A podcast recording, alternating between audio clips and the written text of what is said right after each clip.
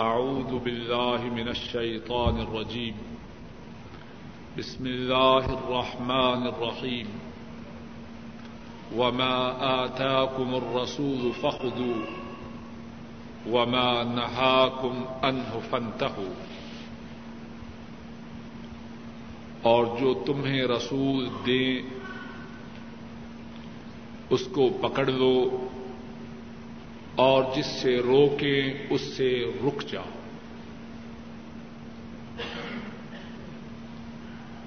اللہ مالک الملک نے دین کو رسول کریم صلی اللہ علیہ وسلم پر مکمل فرمایا۔ دین کو رسول کریم صلی اللہ علیہ وسلم پر پورا کیا۔ اور رسول کریم صلی اللہ علیہ وسلم کو اس بات کا حکم دیا کہ وہ پورے کا پورا دین امت تک پہنچا دے۔ رسول کریم صلی اللہ علیہ وسلم نے پورے کا پورا دین اپنے صحابہ تک پہنچا دیا۔ ہر وہ بات جو امت کو جنت کے قریب کرنے والی تھی اور دوزخ سے دور کرنے والی تھی، اس بات کا حکم اپنی امت کو دیا۔ اور ہر وہ بات جو جہنم کے قریب کرنے والی تھی جنت سے دور کرنے والی تھی۔ رسول کریم صلی اللہ علیہ وسلم نے اپنے صحابہ کو اس بات سے روک دیا۔ حضرت عبد اللہ مسعود رضی اللہ تعالی ان بیان فرماتے ہیں، رسول کریم صلی اللہ علیہ وسلم نے ارشاد فرمایا ما من شيء يقربكم الى الجنه ويباعدكم من النار الا وقد امرتكم به. وما من شيء يقربكم من النار ويباعدكم من الجنه الا وقد نهيتكم عنه. رسول کریم صلی اللہ علیہ وسلم نے فرمایا، جو جو بات تم کو جنت سے قریب کرنے والی تھی اور جہنم سے دور کرنے والی تھی، میں نے اس بات کا تمہیں حکم دیا۔ اور جو جو بات تمہیں جہنم کے قریب کرنے والی تھی اور جنت سے دور کرنے والی تھی، میں نے اس بات سے تمہیں روک دیا۔ اور رسول کریم صلی اللہ علیہ وسلم نے امت کو اس حال میں چھوڑا کہ دین کو ان کے لیے وعدے کر دیا۔ دین کو ان کے سامنے روشن طور پہ چھوڑا۔ دین میں کوئی الجھاؤ، دین میں کوئی پیچیدگی، امت کے لیے نہ چھوڑی۔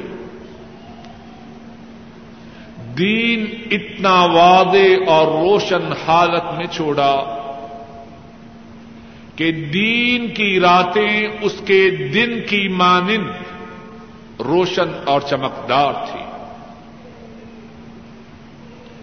امام ابن ابی عاصم راہ محلہ بیان کرتے ہیں۔ حضرت ارباز بن ساریہ رضی اللہ تعالی ان اس حدیث کے راوی ہیں۔ رسول کریم صلی اللہ علیہ وسلم نے ارشاد فرمایا لقد تركتكم على مثل البيضاء ليلها كنهارها لا يضيغها لا يضيغ عنها إلا هالك او كما قال صلى الله عليه وسلم. ارشاد فرمایا، میں تمہیں اتنے روشن اور چمکدار دین پر چھوڑ کے جا رہا ہوں کہ اس کی راتیں اس کے دن کی طرح چمکدار اور روشن ہے اب اس دین سے وہی ہٹے گا، اس دین سے وہی پھرے گا جو تباہ و برباد ہونے والا۔ ہے ایک اور حدیث میں ہے، امام ابن ماجہ، امام ابن ماجہ راہ محلہ بیان فرماتے ہیں، حضرت ابو الدرداء رضی اللہ تعالی ان اس حدیث کے راوی ہیں۔ رسول کریم صلی اللہ علیہ وسلم فرماتے ہیں ایم اللہ لقد تركتكم على مثل البيضاء ليلها کیا کہ وہ رسول کریم صلی اللہ علیہ وسلم کی اتباع کرے آپ کی تابے داری کرے آپ کی پیروی کرے آپ جس بات کا حکم دے اس کے سامنے سر تسلیم خم کرے آپ کے حکم کی تعمیل کرے اور جس بات سے روکے اس بات سے رک جائے۔ ابتدا میں جو آیت کریمہ پڑی ہے، اللہ فرماتے ہیں، وما آتاكم الرسول فخذوه وما نہاکم انہ فنتہو رسول، تمہیں جو بات دے اس کو پکڑ لو۔ اور جس سے روکے اس سے رک جاؤ۔ اور اللہ مالک الملک نے قرآن کریم میں یہ بات بیان فرمائی کہ جس نے رسول کی تابے داری کی، جس نے رسول کی اتباع کی، اس نے اللہ کی اطاعت کی۔ ومن يطع الرسول فقد اطاع اللہ جس نے رسول کی اطاعت کی، اس نے اللہ کی اطاعت کی۔ اور رسول کی اطاعت، اس کا کیا مقام ٹھہرا اس کی اللہ کے ہاں کیا شان ٹھہری؟ قرآن کریم میں بیان فرمایا، وہ شخص جو رسول کریم صلی اللہ علیہ وسلم کی اتباع کرے گا، آپ کی پیروی کرے گا، اللہ اس کو اپنا محبوب بنا لے۔ ایک بات یہ ہے کہ کوئی خاکی بندہ اللہ سے محبت کرے، اور یہ بات بھی بہت بڑی ہے۔ لیکن اس سے کہیں بڑی بات یہ ہے کہ کائنات کے مالک رب العرش العظیم کسی بندے کو اپنا محبوب بنا تو فرمایا، جو کوئی مدینے والے کی اتباع کرے گا، ان کی پیروی کرے گا، کائنات کا رب اس بندے کو اپنا محبوب بنائے گا، اس کے گناہوں کو معاف کرے گا۔ قل ان کن تم تو حبون اللہ فتبعونی یحببکم اللہ ویغفر لکم ذنوبکم واللہ غفور الرحیم ارشاد فرمایا، اے حبیب اکرم صلی اللہ علیہ وسلم، آپ ارشاد فرما دیجیے اگر تم اللہ سے محبت کا دعوی کرتے ہو۔ اللہ سے محبت کرتے ہو۔ تو کیا کرو؟ فتبعونی میری پیروی کرو۔ اس کا نتیجہ کیا ہوگا؟ یحببکم اللہ۔ اللہ تم سے محبت کریں گے۔ اور کتنی بڑی بات ہے۔ وَيَغْفِرْ لَكُمْ ذُنُوبَكُمْ۔ اور اللہ تمہارے گناہوں کو معاف کریں گے۔ اور اللہ معاف کرنے والے مہربان ہیں۔ اور رسول کریم صلی اللہ علیہ وسلم کی اتباع۔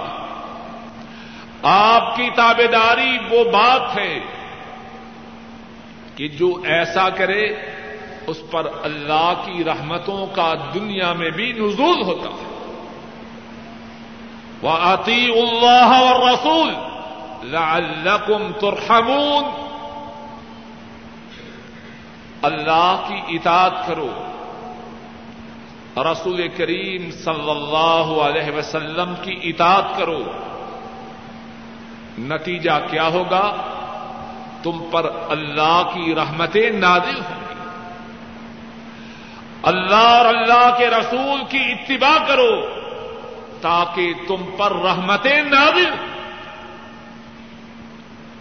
اور رسول کریم صلی اللہ علیہ وسلم ان کی اتباع وہ عظیم عمل ہے کہ آپ کی اتباع کرنے والا وہ جنت کی راہ پہ ہے۔ انشاء اللہ اس کی منزل جنت ہے۔ صحیح بخاری میں ہے، حضرت ابو ہریرا رضی اللہ تعالی ان وہ بیان کرتے ہیں۔ رسول کریم صلی اللہ علیہ وسلم نے ارشاد فرمایا، کل امتی یدخلون الجنت الا من ابا۔ فرمایا میری امت کے تمام لوگ جنت میں داخل ہوں گے، مگر وہ جنت میں نہ جائے گا جو جنت میں جانے سے خود انکار کرے۔ ذرا بات کو توجہ سے سنیے اور یاد رکھیے، شاید اس بات کو سمجھنے سے اللہ کے فضل و کرم سے ہماری کایا پلٹ جائے۔ اور اس بات کا کہنا اور سننا کہنے والے اور سننے والوں کی نجات کا سبب بن جائے۔ فرمایا، میری امت کا ہر ایک شخص جنت میں جائے گا، مگر وہ جنت میں نہ جائے گا جو جنت میں جانے سے خود انکار کرے۔ صحابہ عرض کرتے ہیں وَمَن يَقْبَى يَا رَسُولَ اللَّهِ صلی اللہ علیہ وسلم اے اللہ کے رسول صلی اللہ علیہ وسلم، جنت میں جانے سے کون انکار کرے گا؟ جنت میں جانے سے بھی کوئی انکار کرنے والا؟ ہے رسول کریم صلی اللہ علیہ وسلم نے فرمایا من اطاعنی دخل الجنہ ومن آسانی فقد آبا فرمایا جس نے میری اطاعت کی، جس نے میری اتباع کی، جو میرے نقش قدم پہ چلا، وہ جنت میں داخل ہو گیا۔ اور جس نے میری نافرمانی کی اس نے جنت میں جانے سے انکار کیا۔ اب کہنے والا بھی اور سننے والے بھی اپنا اپنا جائزہ لے۔ ہم جنت میں جانا چاہتے ہیں کہ نہیں؟ بولیے، جواب دیجیے چاہتے ہیں کہ نہیں؟ اور جنت میں جانے کی جو راہ ہے وہ کیا ہے؟ مدینے والے کے نقش قدم پہ چلنا ہے۔ جو مدینے والے کے نقش قدم پہ چلا، ان کی راہ پہ چلا، صلی اللہ علیہ وسلم، وہ اللہ کے فضل و کرم سے جنت کی راہ پہ ہے۔ اور جو ان کی راہ پہ نہ چلا، اس کا انجام کیا ہے؟ اس کی منزل کیا ہے؟ اس کی عاقبت کیا ہے؟ وہ جنت کی راہ پہ نہیں، کسی اور راہ پہ ہے۔ اور بات کو ذرا مثال سے سمجھیے۔ میں یا آپ مدینہ طیبہ جانا چاہتے ہیں۔ یہ جو جنرل روڈ ہے، کس طرف جائیں گے؟ اپنا رخ مدینہ طیبہ کی طرف کریں گے۔ اور اللہ سے کیا امید رکھیں گے کہ اللہ اپنے فضل و کرم سے مدینہ طیبہ پہنچا دیں گے۔ اور اگر ہم اپنی گاڑی کو ریاض کی طرف پھیرے گاڑی چلائیں تو ریاض کی طرف اور کہیں مدینہ جانے کو بہت دل چاہتا ہے۔ اللہ مجھے مدینہ پہنچا دے۔ کیا کہیں گے ہمارے متعلق لوگ؟ یہ نہیں کہیں گے کہ مینٹل کیس ہے۔ کہیں گے کہ نہیں؟ دماغ میں خرابی ہے۔ اس کو ہسپتال لے جائیے۔ اس کے ہوش و حواس ٹھکانے نہیں۔ جانا مدینہ طیبہ ہے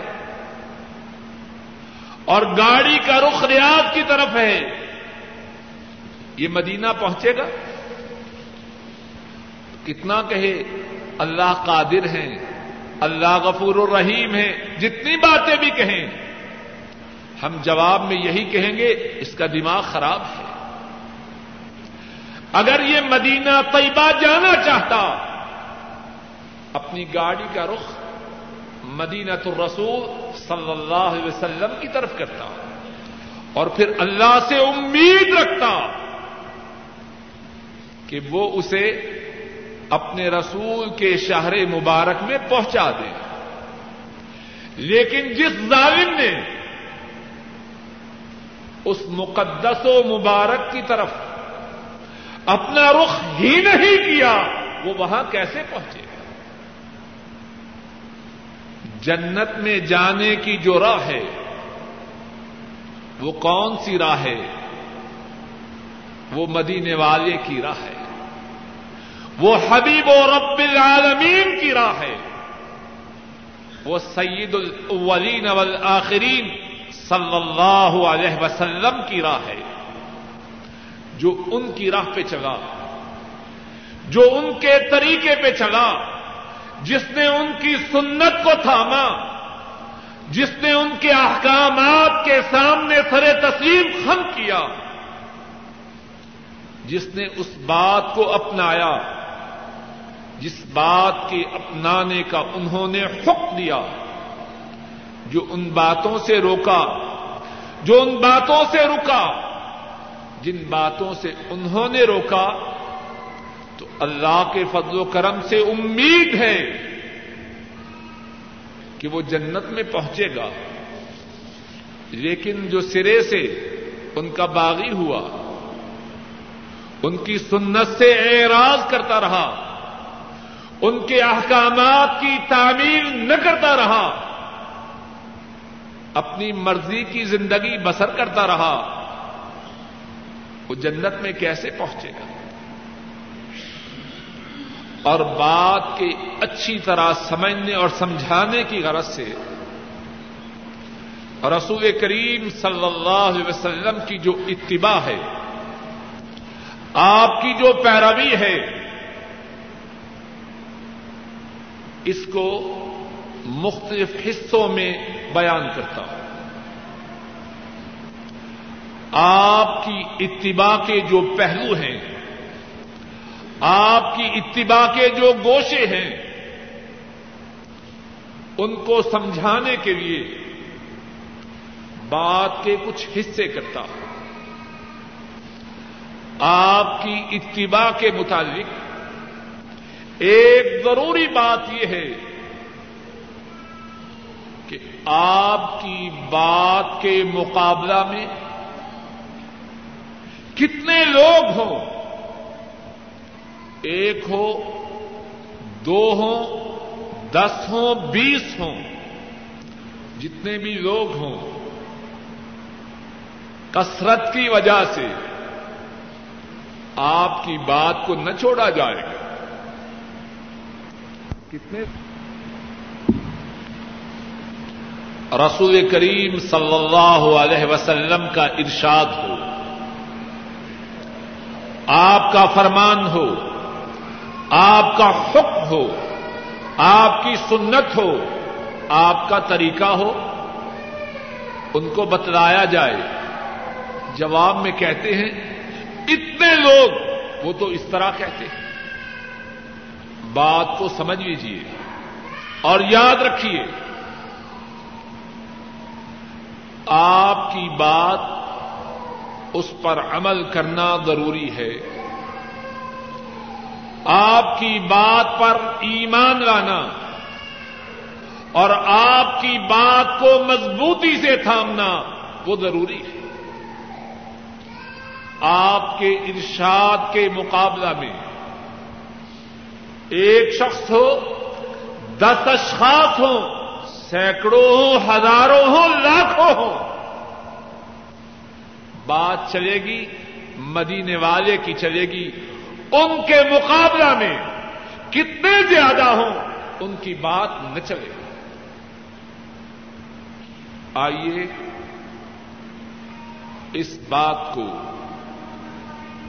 صدیق اکبر رضی اللہ تعالی ان ان کے طرز عمل سے سمجھیے۔ اس بات کو صدیق اکبر رضی اللہ تعالی ان ان کے طرز عمل سے سمجھیے رسول کریم صلی اللہ علیہ وسلم اس دنیا سے رخصت ہوتے ہیں۔ آپ کا انتقال پیر کے دن ہوتا ہے، سوموار کے دن۔ بدھ کے دن حضرت ابو بک رضی اللہ تعالی ان ان کی طرف سے مدینہ طیبہ میں اعلان ہو رہا ہے۔ اور اعلان کیا ہے؟ وہ لوگ جو اسامہ کے لشکر میں موجود تھے، وہ سارے کے سارے مدینہ طیبہ سے نکل جائیں۔ مدینہ سے باہر جرف کے مقام پر جہاں ان کا کیمپ تھا، وہاں پہنچ جائے۔ اور اسامہ کے لشکر کی کیا بات ہے؟ مختصر طور پہ سمجھ لیجیے رسول کریم صلی اللہ علیہ وسلم نے اپنے انتقال سے پہلے رومیوں سے لڑائی کے لیے ایک لشکر تیار کیا تھا اور اس لشکر کی سپا سالاری اس لشکر کی عمارت حضرت اسامہ رضی اللہ تعالی انہوں کو سونپی تھی۔ اور رومی اس وقت بہت بڑی طاقت تھے۔ آ، حضرت صلی اللہ علیہ وسلم جب شدید بیمار ہوئے، حضرت اسامہ کا لشکر مدینہ طیبہ سے تین میل کے فاصلے پر تھا۔ وہیں رک گیا آپ کا انتقال ہوا، سارا لشکر مدینہ طیبہ میں آ گیا۔ آپ پیر کے دن، سوموار کے دن فوت ہوتے۔ ہیں حضرت ابو بک رضی اللہ تعالی ان مسلمانوں کے خلیفہ بنائے جاتے ہیں۔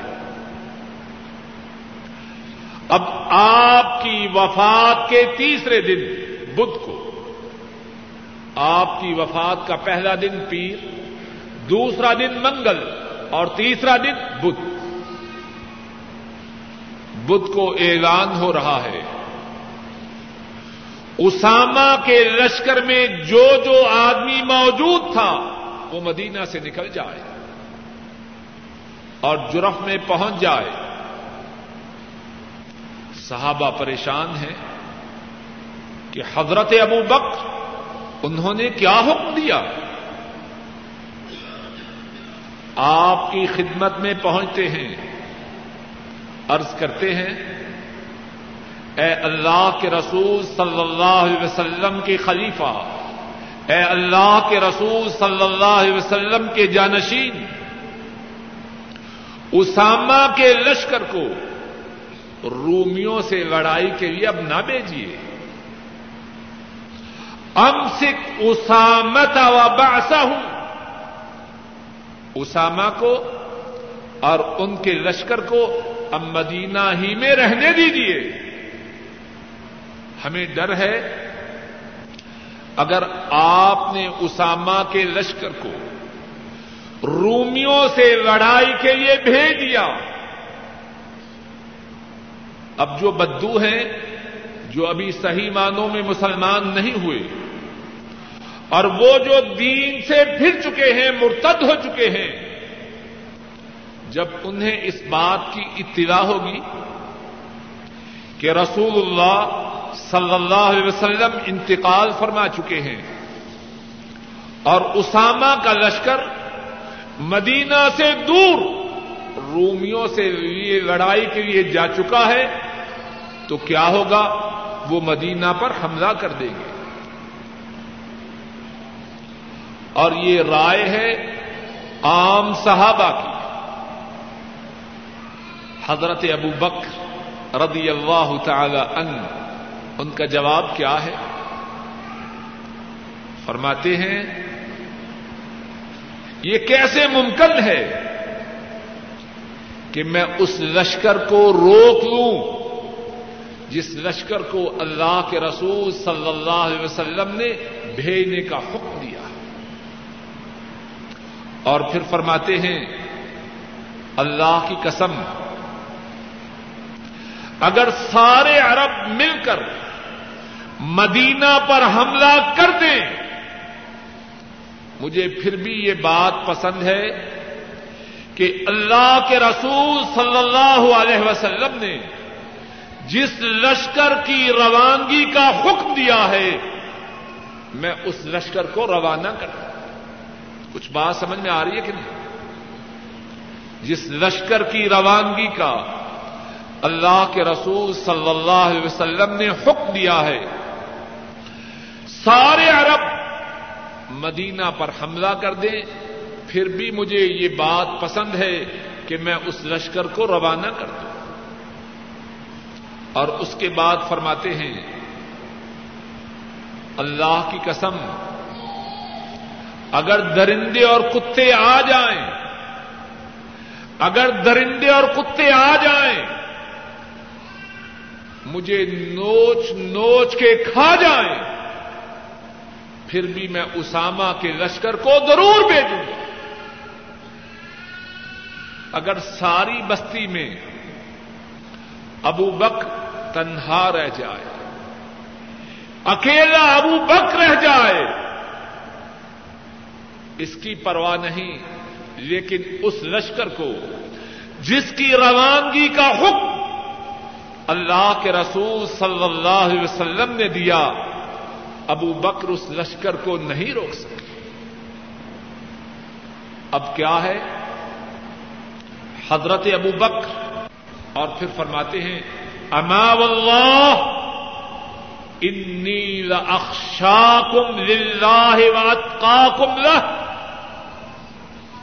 سنو، اللہ کی قسم، میرے دل میں اللہ کی خشیت، اللہ کا تقوی تم تمام سے زیادہ ہے۔ ولاکنی اسلی و ارقل و آسوم و افطر و اتزوج النساء۔ لیکن میں رات کو سوتا بھی ہوں اور اللہ کی عبادت بھی کرتا ہوں۔ میں نفلی روزے بھی رکھتا ہوں اور چھوڑتا بھی ہوں۔ اور میں نے عورتوں سے شادی بھی کر رکھی ہے۔ پھر اس کے بعد کیا فرمایا؟ فمن راغب عن سنتی فلئی سمندی جس نے میری سنت سے منہ موڑا، اگرچہ وہ ساری رات کی عبادت ہو، اگرچہ وہ سارے سال کے نفلی روزے ہوں، اگرچہ وہ عبادت کی غرض سے عورتوں سے دور رہنا ہو۔ جس نے میری سنت سے منہ موڑا، اس کا میرے ساتھ کوئی تعلق۔ اب ذرا بات کو سمجھیے۔ ہندو پاک میں اور بنگلہ دیش میں ہم نے کتنی باتیں دین میں داخل کر لی ہیں۔ اور اگر ٹوکا جائے، روکا جائے، کہتے ہیں، دیکھو، یہی وہابی ہے پکا۔ یہ دین کا دشمن وہابی ہے۔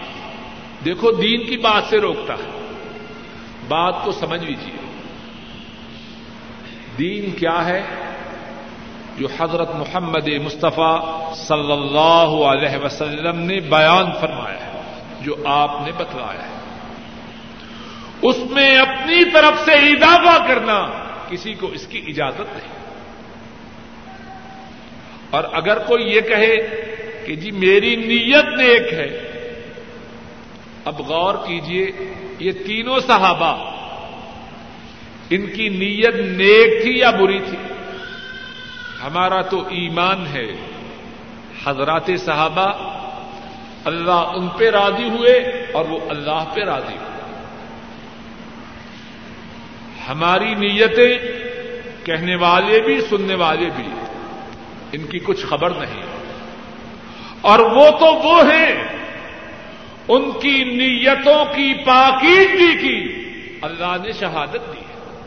یب فضل من اللہ و رضوان وہ نیک اعمال کرتے ہیں رقو و سجود کرتے ہیں اور اللہ کے فضل کو تلاش کرتے ہیں، اللہ کی رضامندی کو چاہتے ہیں۔ ان کی نیتیں پاک اور صاف تھیں۔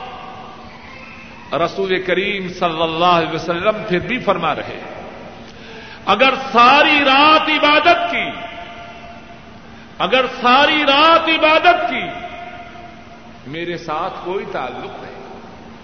ساری زندگی روزے رکھے، میرے ساتھ تعلق نہیں۔ عورتوں سے عبادت کی غرض سے دور رہے، میرے ساتھ تعلق نہیں۔ اور ساری رات عبادت کرنا بظاہر اچھا عمل ہے یا برا ہے؟ سیدھی سادی بات ہے۔ اور بخاری شریف کی حدیث پکی بات ہے۔ ساری رات عبادت کرنا اچھا عمل ہے یا برا ہے؟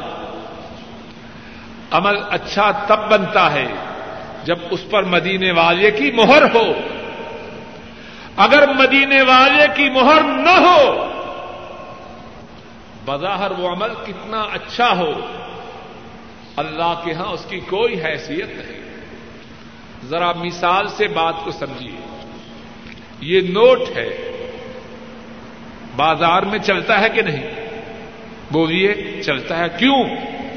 اس پر حکومت کی یا حکومت کے نمائندے کے دستخط ہے اگر اس پہ دستخط نہ ہو بازار میں چلے گا۔ جو چلانے کی کوشش کرے گا، کہاں جائے گا؟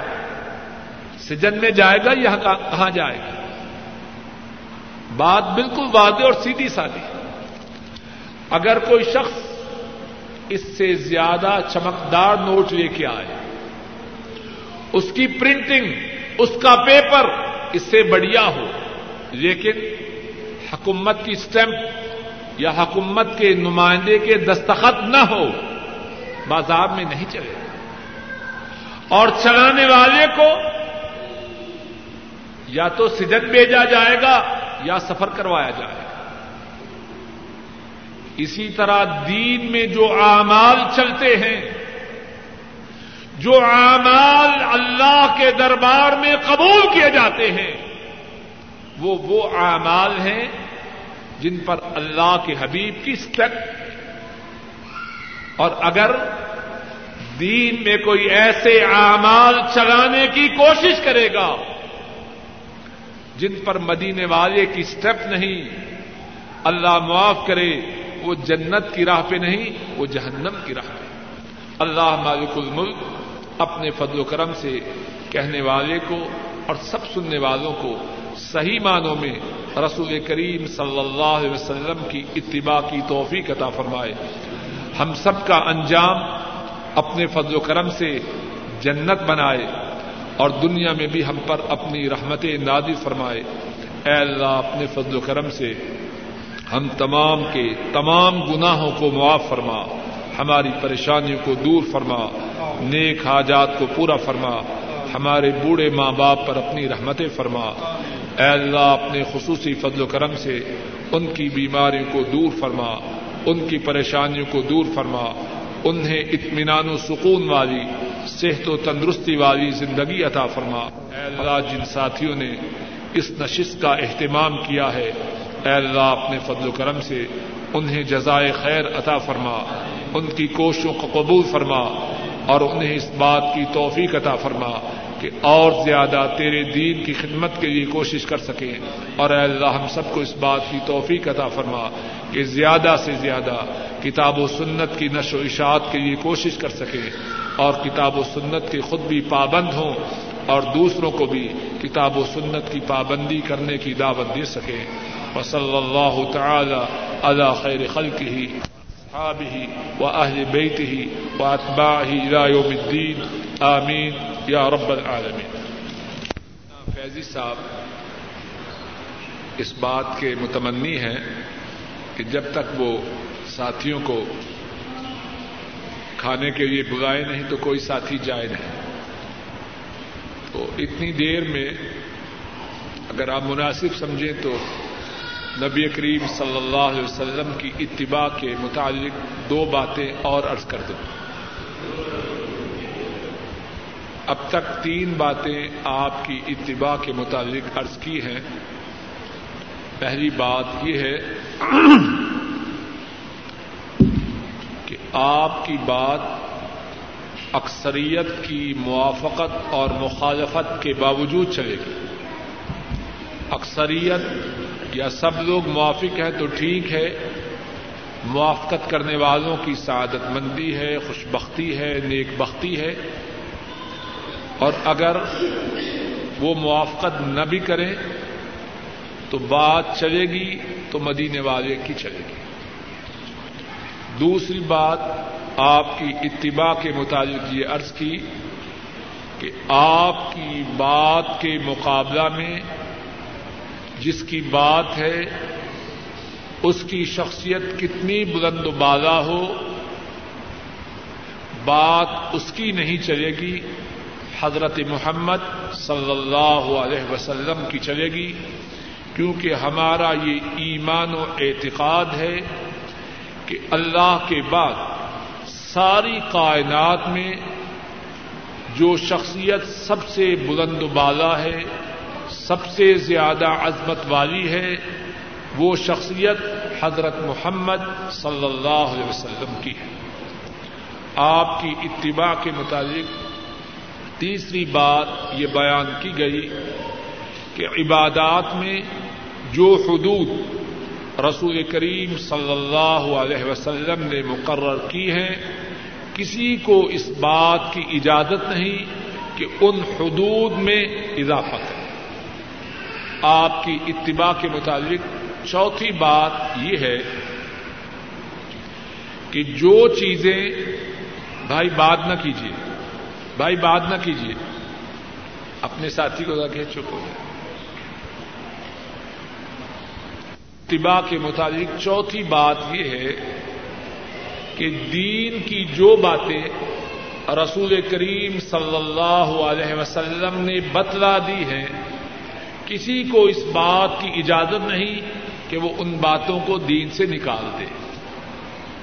دین کامل ہے دین مکمل ہے، دین پورا ہے۔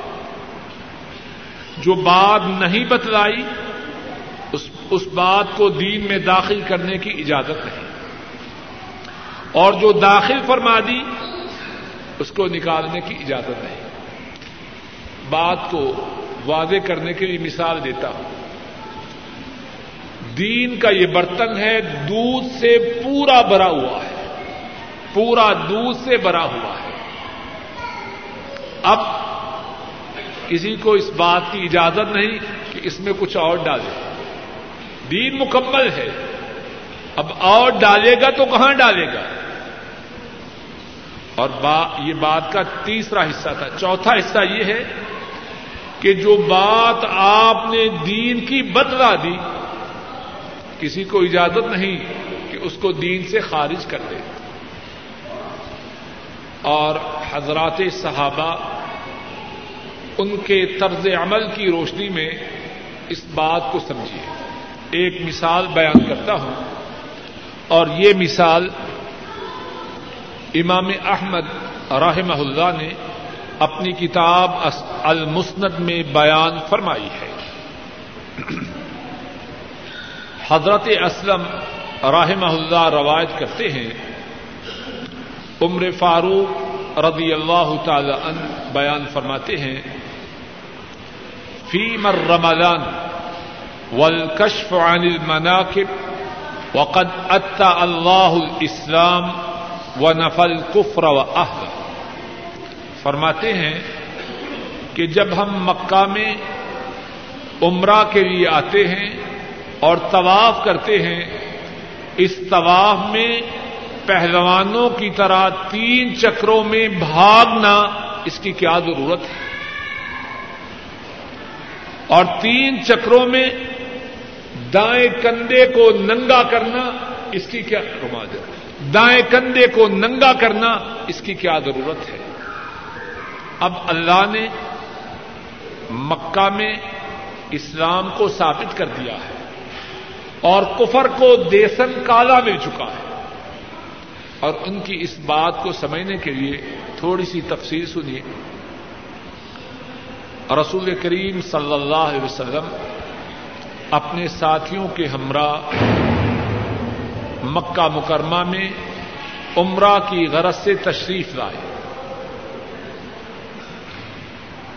آپ کے ساتھیوں کو دیکھ کر مکہ کے کافر کہنے لگے کہ یہ جو مدینے کے مسلمان ہیں، یہ جو مسلمان ہیں، مدینے کے بخار نے ان کو کمزور کر دیا۔ ہے رسول کریم صلی اللہ علیہ وسلم کو اس بات کی اطلاع ہوئی۔ آپ کو یہ بات پسند نہ آئی کہ مسلمانوں کے متعلق کافر یہ سمجھیں کہ یہ کمزور ہے مسلمان کافروں کے مقابلے میں طاقتور ہے۔ اپنے مسلمان بھائیوں کے سامنے کمزور ہے۔ اور آج کل ہم میں سے بہت سے مسلمانوں کی کیفیت اس کے الٹ ہے۔ خیر، رسول کریم صلی اللہ علیہ وسلم، آپ کو یہ بات پسند نہ آئی۔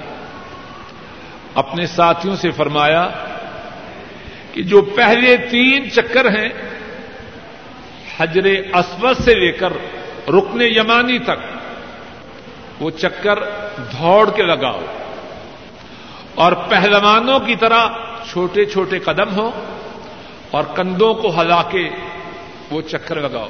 ہمارے ہوتی ہے نا کشتی۔ تو جب پہلوان کشتی کے لیے آتے ہیں تو کس طرح آتے ہیں؟ چھوٹے چھوٹے قدم اور کندھوں کو خوب ہلا ہلا کے بھاگ کے آتے ہیں۔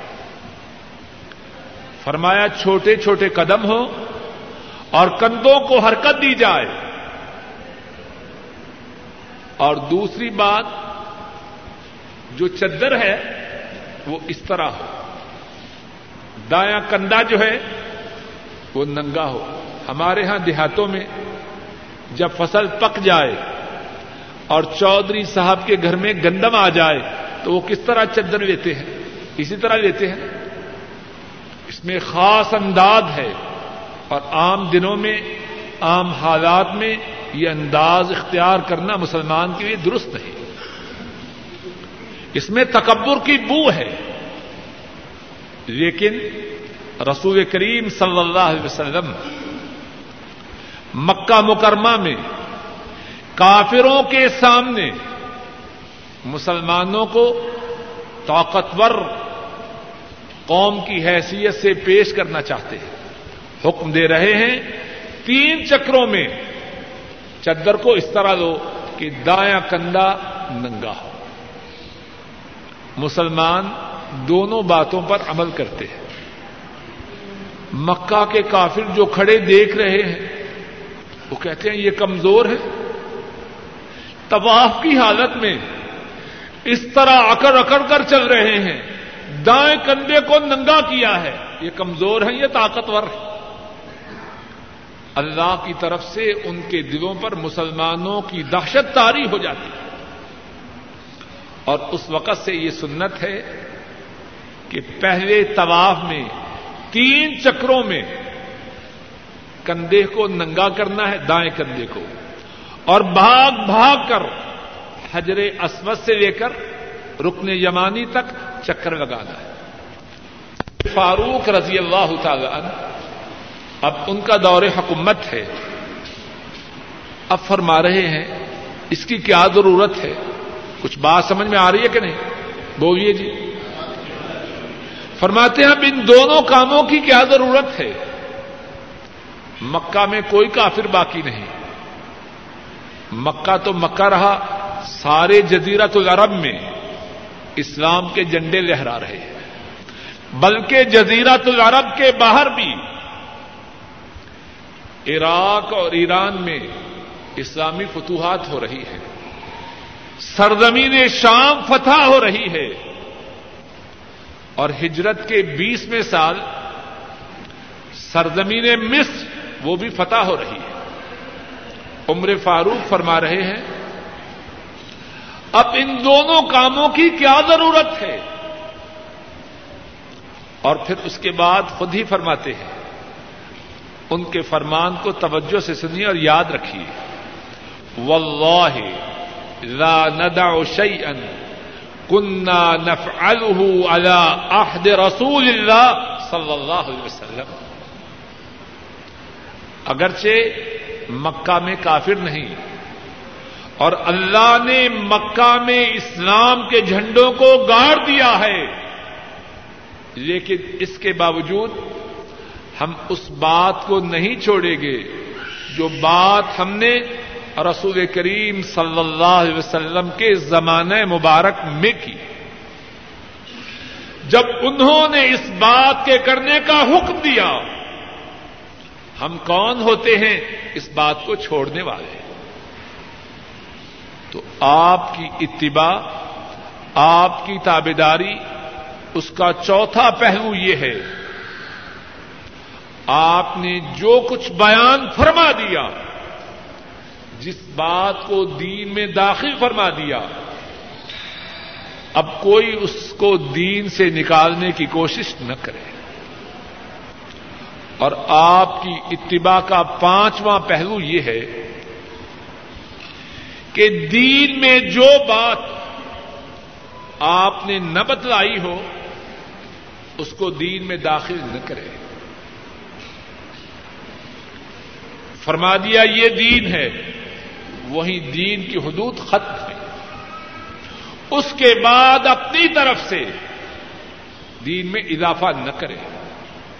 اور اس کے متعلق بھی ایک مثال سن لیجیے اور جتنی باتیں میں بیان کر رہا ہوں، ہر ایک بات کے متعلق کتنی مثالیں ہیں۔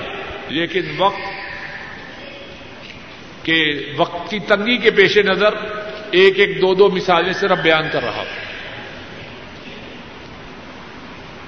اپنی طرف سے دین میں بات داخل نئے سرے سے نہ کرے، یہ آپ کی اتباع کا پانچواں پہلو ہے۔ اور اس کے لیے ایک مثال صرف سن لیجیے حضرت عبداللہ ابن عباس اور حضرت امیر معاویہ رضی اللہ تعالی عنہ دونوں بیت اللہ میں طواف کے لیے حاضر ہوتے ہیں۔ امام احمد رحمہ اللہ، انہوں نے یہ واقعہ بیان کیا۔ ہے